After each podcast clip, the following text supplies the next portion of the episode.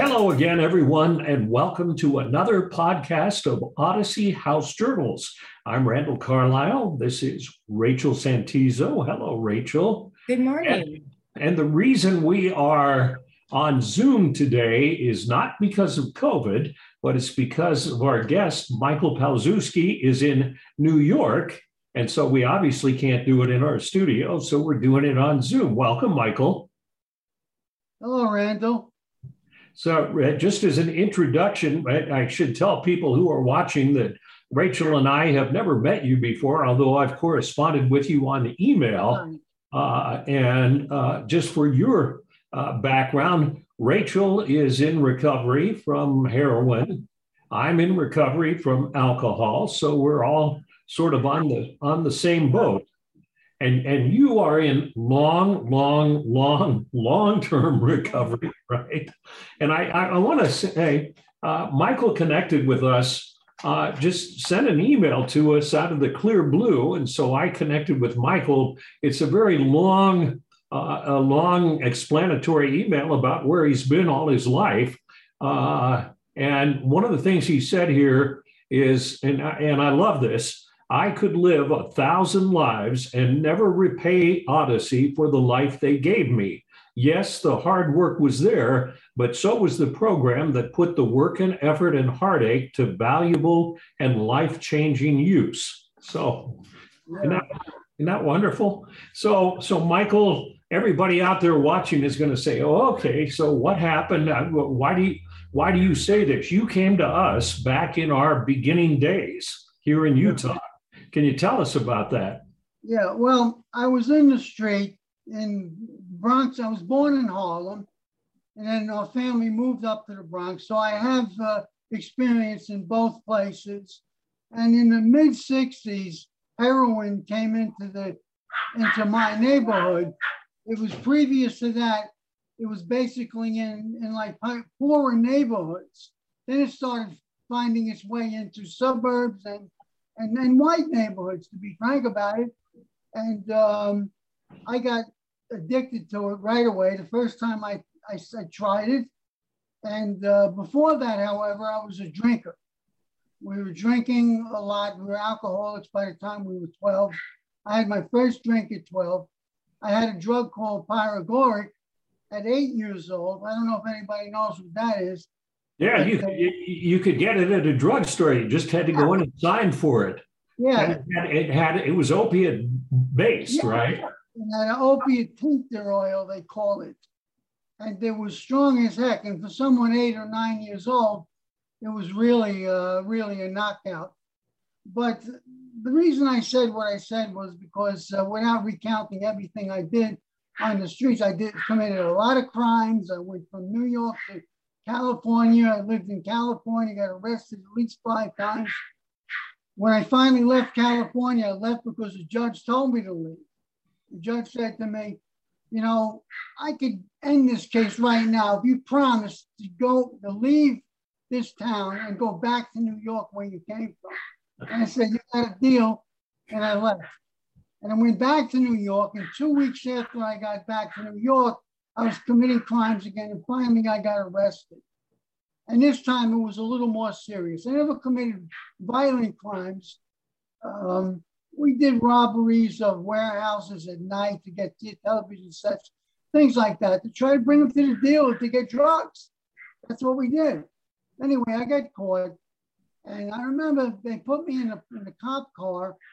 And I tell you the truth, I felt never felt better. It's hard for people to understand but I felt like I might have a chance to stay alive. If I if they take me away and put me somewhere, I might be able to do to survive because I knew my time was limited. I had already had three bad overdoses. I had already committed a bunch of crimes where I almost got killed. I got stabbed in one of them. I robbed a gas station without a gun. I just walked in and decided to throw the guy on behind the register, away from the register, over the counter, started taking the money.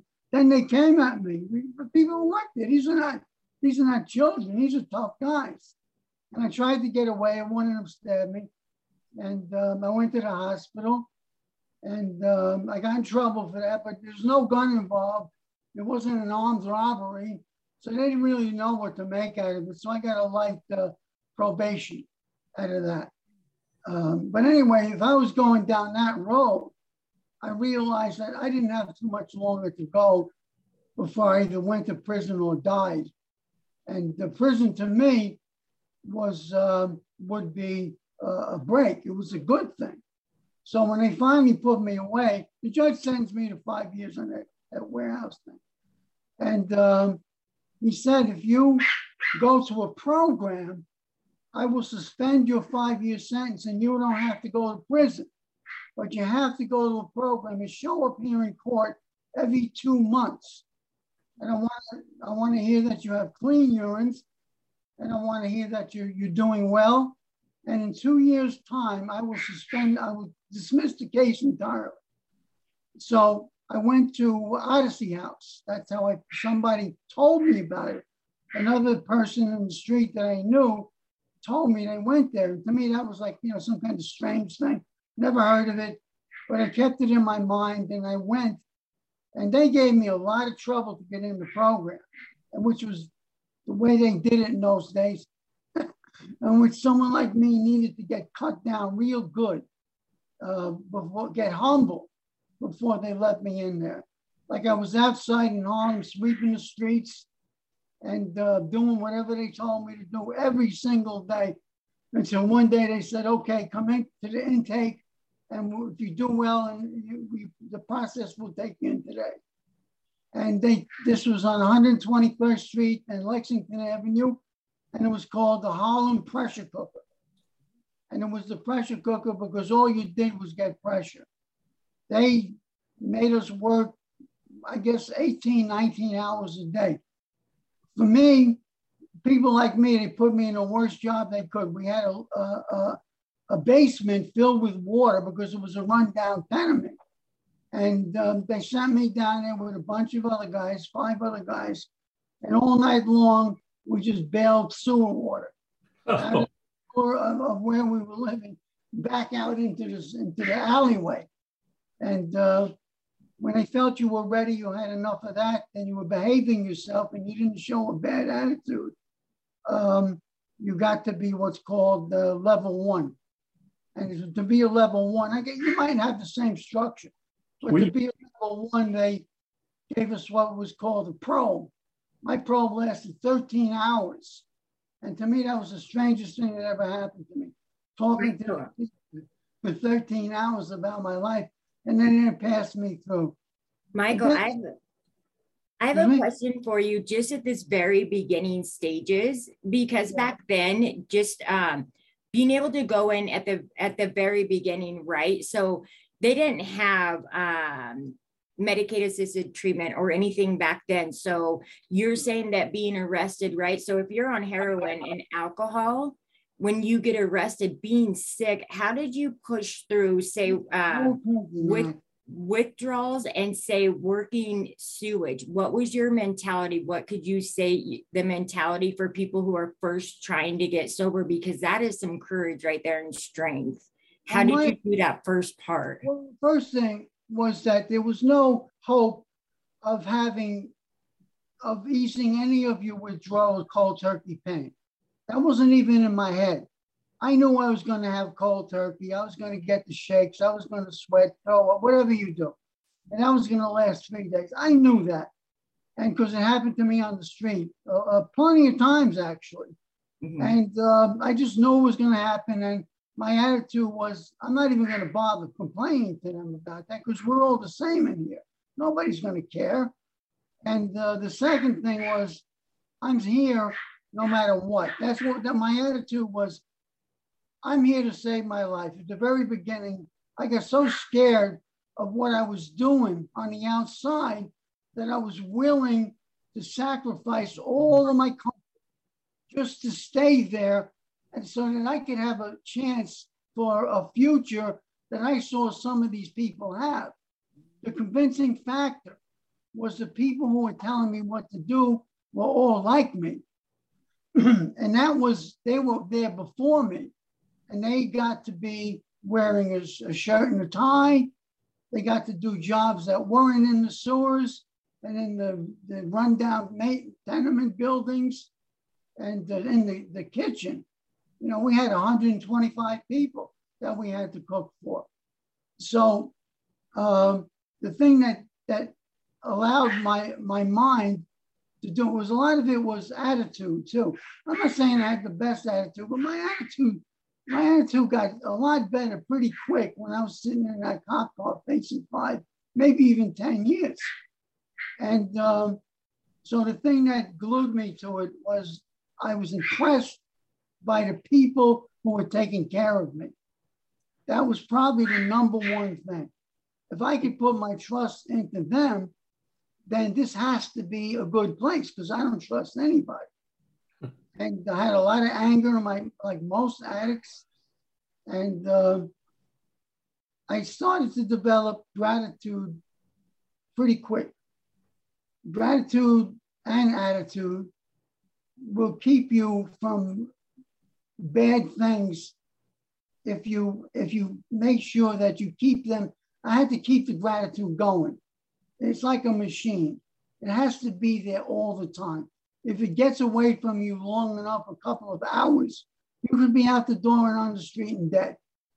So for the whole 50 years i've been clean i always check my attitude every morning and sometimes all day long because without it I know where I'm going still to this day. Right now, I still get up in the morning and I, I, I kind of like take my, my emotional and psychological temperature every morning to make sure that I look in the mirror too. When I was in a program, there was a time they gave me a little room.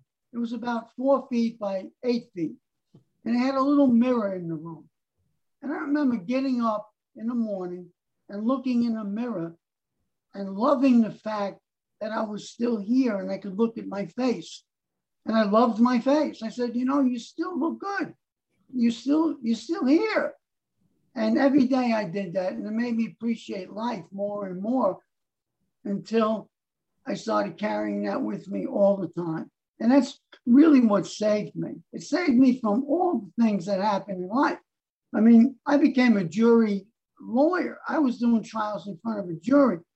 And the same exact thing is what allowed me to be successful in a field where was so far beyond my belief that I could even be there that um, it took me probably years to accept the fact that I actually achieved something because I was told, don't go to college. You can't go to college. You can't do this. you can't do that. You're never going to be anything. And when the time when I got out of the program, I wanted to define myself, but I didn't know how. And back in those days, their reentry was drinking. I, I, I hate to say it, but oh. we turned into alcoholics like in one day. You know, most of us are alcoholics anyway. So um, I had to deal with that problem. So what I did was go to AA right away, which is something else I wanted to say while I was while I'm on this is if you relapse, go to treatment right away. You can you can save yourself. But if you don't, you, you might you're probably not going to save yourself. The odds of coming back after relapse, at least then, were very, very low. Maybe two or three percent came back. And I wanted to be in that little percent. So the reentry, they didn't have a reentry that helped guide us. I had a, a teacher that taught at the adolescent shelter. And I ran into him one day and he said, Did you ever think about going to college? I said, No. And he said, Well, why don't you think about it? Fill out this application. I can get you funds and, and you could try out for a certain school. So I said, All right, I'll give it a try. Like, what, what am I got? What do I got to lose? And I got into a college and I started doing well. And uh, then I, I finished college. And by then I was defining myself as in still, and I used to call us ex addicts. I don't know what they call you then. To me, there's no such thing as an ex addict, but that's what we did in those days. So I was an ex addict who was also a college student. Then I said, we can't be a college student forever. So what do you do next? So I said, well, somehow I got it in my head to go to law school. I took the law school test. I did very well on it. and I went to law school. And I told them one of the reasons I got into such a good law school, to tell you the truth, sometimes I wonder if this is even unfair. I told them my story about being in the streets.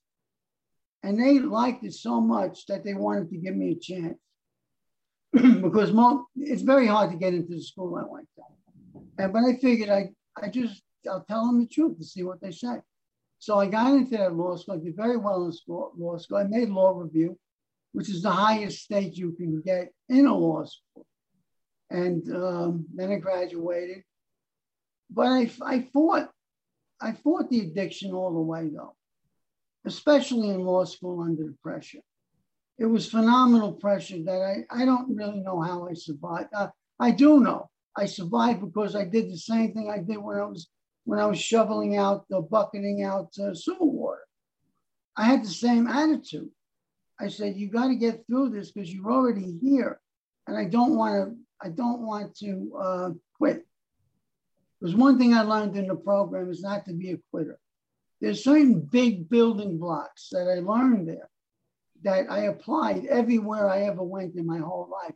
From that to riding horses in Utah. I can't remember when I went out to Utah, I didn't even know that there was a Utah. All yeah. I know is I woke up in the morning and let's uh, let's because we we skipped a beat here between law school and, and you being in Odyssey, but so you, you, you described being in Odyssey, and we should tell folks that that was like the beginning of the Odyssey program, and it's where it oh, started in New York City, and then it expanded and so some of the clients in the New York program were sent to other programs that were opening. Right. And I presume you were sent to the Utah program uh, near its beginning. Oh yeah, I, I, was only maybe maybe a year away from the beginning, because I remember people were going to these places like you're saying, New Hampshire, New Jersey, Michigan, uh, Louisiana, I mean, people were going everywhere. One day they said to me, "Do you want to go to Utah?" I said, "I'll, I'll go anywhere." You know, so um, that's what you're saying is right. You know, I there's a lot of history. Yeah, a lot of history. And, and what was it like making the transition from New York from New York City to Salt Lake City? It's a big difference. It was like I, I got it. I got to be honest. It was like going to heaven. I felt like I was in heaven. That's how good it was. I mean, the streets of the Bronx in New York and Harlem and all of that craziness that goes on there. There was nothing, nothing green. There was nothing, no mountains. There was nothing for you to appreciate besides the, the pavement and, and the, the, the tar streets and the barren, it was like a barren wasteland filled with nothing but slime and drunks. And when I went out to Utah and I saw those beautiful mountains surrounding the city, it really felt like I was in heaven. And then, and then the I behaved that way because of the way people did things out there. I behaved differently, like going horseback riding. People said one day, we're going to go horseback. To me, that was like ridiculous. But I went along with these things. I went camping. I remember eating a rabbit. And that was like being on the moon because I never heard of anyone eats a rabbit. But they went hunting and they took me with them. Then we went down the Provo River. I fell out, almost drowned. And um, I started doing things like that. And that really, really made a big difference in my recovery. To know that I think what I got from that is that there's always something new and different if you want it bad enough. If you're in a rut somewhere, there's always a place for you. The world is a big place. And you don't have to be stuck where you are if it's really something that you don't want. And uh, that's the transition I, I made. And the people were very nice too. A lot of people said, well, Mormons are prejudiced against you, blah, blah, blah. That never happened to me. They were very good to me. And a lot of people liked my story. I used to stand from the Bronx and people would want to hear about it. I was actually on a radio show out in, I, I forget where. Uh, it was with this guy who ran the theater, um, the theater downtown, where we started to go to because one of the women who was in the, the theater troupe got to somehow got to the program and invited us to some place. And I never, never forgot. I saw this play, Lysistrata. I never saw a play in my life and had no culture whatsoever. So we got exposed to that. And then this, this, this, this director of the theater said, why don't you come on to the radio and talk to people about what it's like to be in the Bronx, what it's like to be a junkie. I'm sure they'll love it. And they did. I used to come on every Sunday in the morning.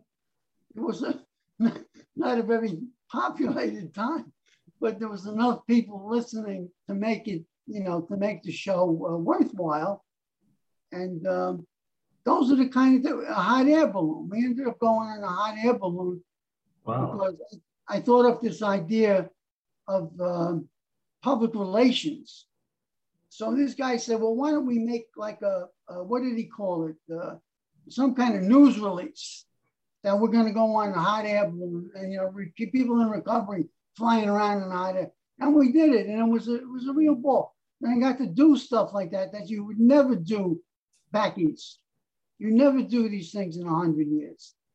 So, so you, so you, so you graduated from the program here uh, st- stuck around a couple of years and then went back to practice law in New York. Tell us, we've only got about eight minutes left. So tell us about your, your life for those 50 years of sobriety after you went through Odyssey.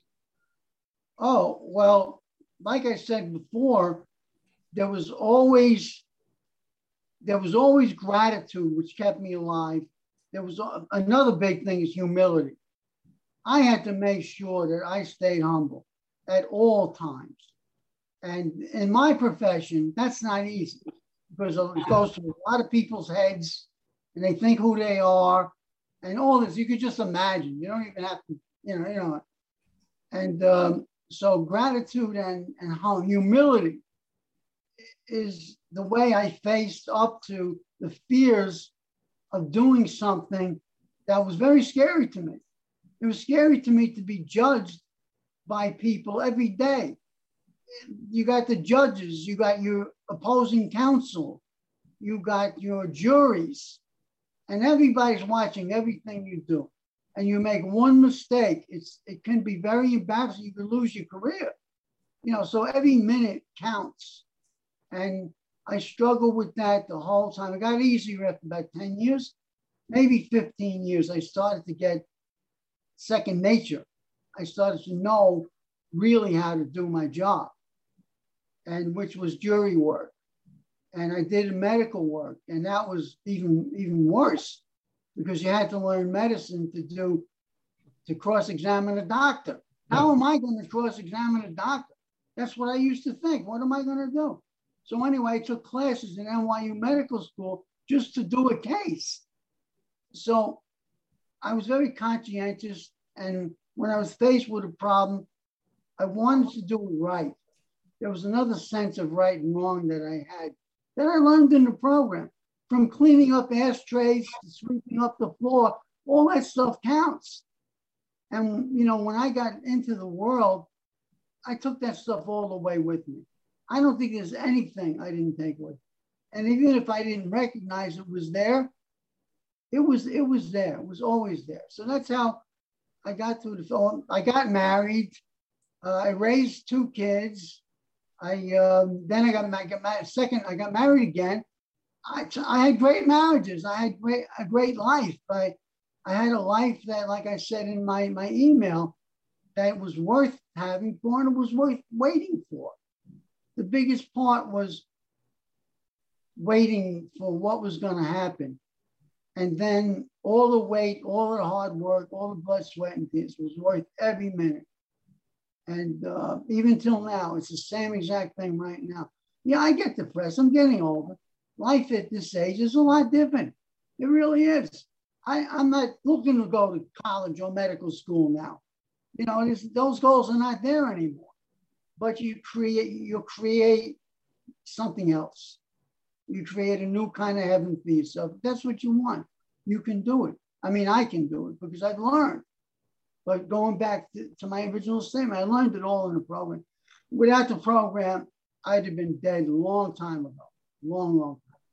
What would you say? I, Go ahead, Rich. I, have a, I would, I would never choose anything. Sorry, I don't think I would. Oh, I, was, I don't think I would have ever really achieved anything without the input from the program. I think I would have just been someone who lays around and drinks. So, no, even if I was clean, I just didn't. I didn't know how to do it. The program taught me how to live. Every in every sense, not just one thing here, not just cherry picking and doing this and doing that. No, it was every part of life. I learned by watching the people who took care of me in the very beginning. And did such a good job. I have a simple question for you, Michael. Uh, Randall and I both um, have almost 10 years. And uh, for for my understanding and from what um, from what I've been doing is I have to work on this thing every day. Like that is that is how I maintain my sobriety. And you have 50 years. And so are you still, do you still have to work on this thing every day? Is is yeah. it um because that's what I have ingrained in me is that this is a lifelong process and I will have to work on it every day. And so um, I would just, I would like to know, is this something that you are still working on? The same things that you were doing before, you're still doing 50 years later to be in the position that you are, the gratitude and the attitude. Yeah, maybe, possibly I let up a little bit, but really not much. I, it's the same exact thing if I live another 100 years, I'm going to do it the same way. I'm not going to let up on anything because I can't. I'm still an addict. That doesn't go away. And it doesn't even go away a little bit. You, what happens is you forget and you live a normal life and you feel like other people, I think. I'm not sure how other people feel. You don't feel burdened all the time. After 40 years, I didn't, I didn't say, oh, I'm getting tired of, uh, of trying to be the, do the right thing because all of the right things that I do give me a certain kind of what do you call it? Nurturing. It's like nurturing myself. So it's not like you don't get something back for it. You get an everyday kind of kind of psychological and emotional massage that you can't get anywhere else anyway no one's going to ever give it to you i don't care how many people you go to see i went to psychiatrists and a lot of that was for maintenance on subjects that weren't totally related to my addiction stuff that happens to everybody I'm talking about. Mm-hmm. That, that's not, I did that for, to take care of issues that I really didn't know how to do. So I let someone else do. But the bulk of it was all how to nurture myself and, uh, and keep my life going and be conscientiousness is just one another big thing because you can't take your eye off the ball. I'm sorry if that's hard for certain people, but as soon as you do, it's like a pinball machine. You can start bouncing on everything. The next thing you know, you're using. I love it. Thank you. what would you What would you say? We've only got about a minute and a half left. What would you? An awful lot of people who come into our program uh, leave quickly because they say, "Oh, it's too hard. I don't like the rules." all that kind of stuff. Uh, what would you say to those people to try to encourage them to stick around? Well, I would try to tell them the truth and see if they would accept it. But the fact is, they're not going to live If they, if they had any life that they ever liked before they got to the program and they want it again, they're not going to have it. And that's one of the things that got ingrained into me in the program. People would say to me, you know, you you say you had a nice girlfriend. What do you uh, you had? You had a little bit of a social life at one time. Do you think you're ever going to have that back? And I said, you know what? I'm never going to get that back. Not as a junkie, because I'll either be a junkie or I'll be dead. Who is going to want to bother with me? That got through my head. Nobody wants these people. They think that they're hot stuff. A lot of addicts, they think that way. You know, me too. I'm I'm Mr. Big you know, and and they're not, but they don't know it. Now, back in the Harlem pressure cooker, the encounters were really strong. I mean, you got to know just what a piece of you know what you really are acting like. You got to know it. There was no soft soaping everything. If they did the stuff they did today that they did then, they get closed down. But I needed that kind of treatment. And uh, I'm not saying go and beat them up, but if I had, if I was in charge of it, that's what I would do. I don't mean physically, you know, you know, but uh, they have to know that there's nothing out there for them but death in prison. That's that's what I would try to get through to them. because a lot of them I could tell by the way they the way they the, the way they talk and the way they they carry themselves. They still don't get it yet. You know, we had guys that come in with wheelchairs. This is what it took for them to get it. They got hurt during being high. One guy jumped off the bridge. He just felt like jumping off the bridge. He didn't want to kill himself. He wanted to go in the water. And he broke his back. And he wow. spent the rest of his life in a wheelchair until he killed himself. I mean, that's kind of like We're, we're out of time, Michael. Uh, I, I want to thank you. I, the goal of this podcast is to help inform people. Uh, it's one of the most watched and listened to podcasts dealing with addiction and recovery. And our goal is to inform people who don't understand the disease and then hopefully have some people who are seeking help or thinking about help uh, finding that help. So, and, and, I think you've offered an awful lot of good advice. Uh, so I, am impressed with everything you've learned and how you've hung on to it for for all these decades. You've inspired me, Rachel. You've been inspired. Oh yeah, absolutely. I can't wait to show this to my clients as well. So thank you, Michael. If you're ever in town, please call I, me. Going, I think I'm going to come to town. I really do. I'd like yeah. to go back. Yeah, let me know. I'll definitely be coming to see you guys. If you if you come to town, let us know ahead of time because we'll have you come out and you know uh, we have uh, four uh, adult residential houses now and a couple of specialized programs. We treat almost a thousand clients a day now, uh, and we would love, we would yeah we would love to set you up uh, to to speak to a lot of these people because you'd be a great inspiration. So. Oh, thank you for being our guest today, Michael. And Rachel, nice to see you again. And thank you, everyone, for watching and listening to another edition of Odyssey House Journals.